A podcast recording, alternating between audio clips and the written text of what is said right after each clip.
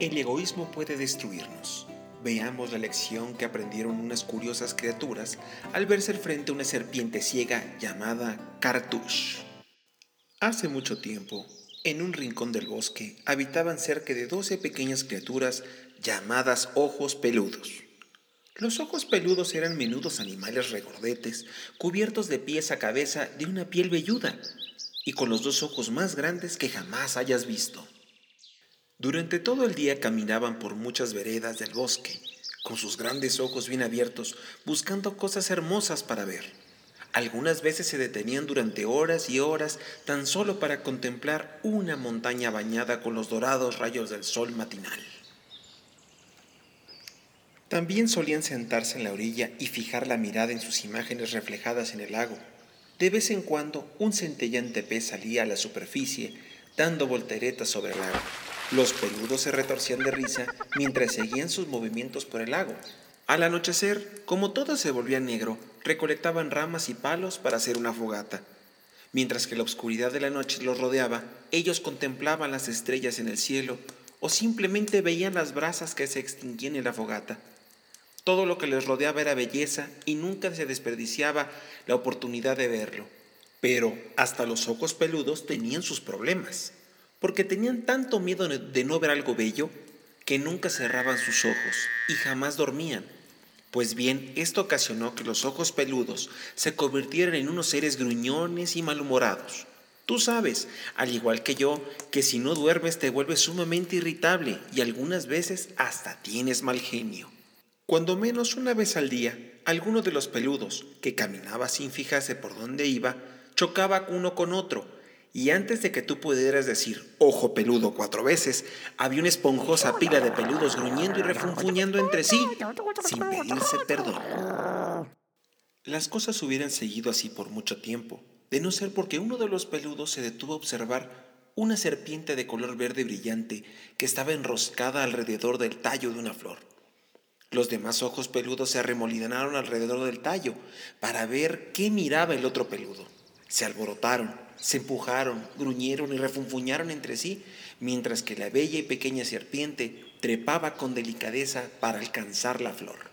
¿Quién está ahí? preguntó quedamente mientras lengüeteaba suavemente y olfateaba el aire. ¿Vieron eso? dijo uno de los peludos. Esa serpiente está ciega. ¿Por qué no tiene ojos para ver? De todos los ojos peludos se oían palabras de pena hacia la serpiente. Está ciega. No puede ver. Oh, pobre de ti, serpiente. Bueno, dijo la serpiente, me llamo Cartouche y no siento ninguna pena por mí. Pero debes compadecerte, dijo uno de ellos, ya que no puedes ver todas las riquezas que hay en el hermoso bosque. Ah, dijo Cartouche, la belleza no consiste en solo ver las cosas, también en tocarlas, sentirlas y oírlas. Al decir esto, Cartouche quedó en silencio y escuchó deleitada el movimiento del bosque bajo el cálido aire primaveral. Bueno, los ojos peludos no iban a ser menos que una serpiente verde. Entonces empezaron a escuchar muy atentamente para oír esta belleza, pero una vez más alguien se tropezó o quizás lo empujaron y los refunfuños y gruñidos empezaron de nuevo. No me empujes.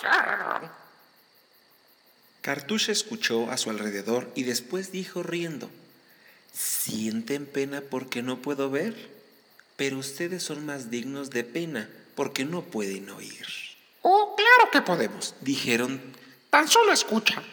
Al decir esto pusieron todo su empeño para escuchar la belleza que les rodeaba.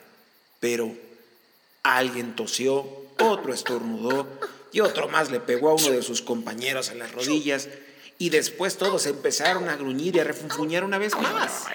No me pegues. No me hagas eso. No vale la pena, dijo uno de los peludos. Nunca seremos capaces de escuchar.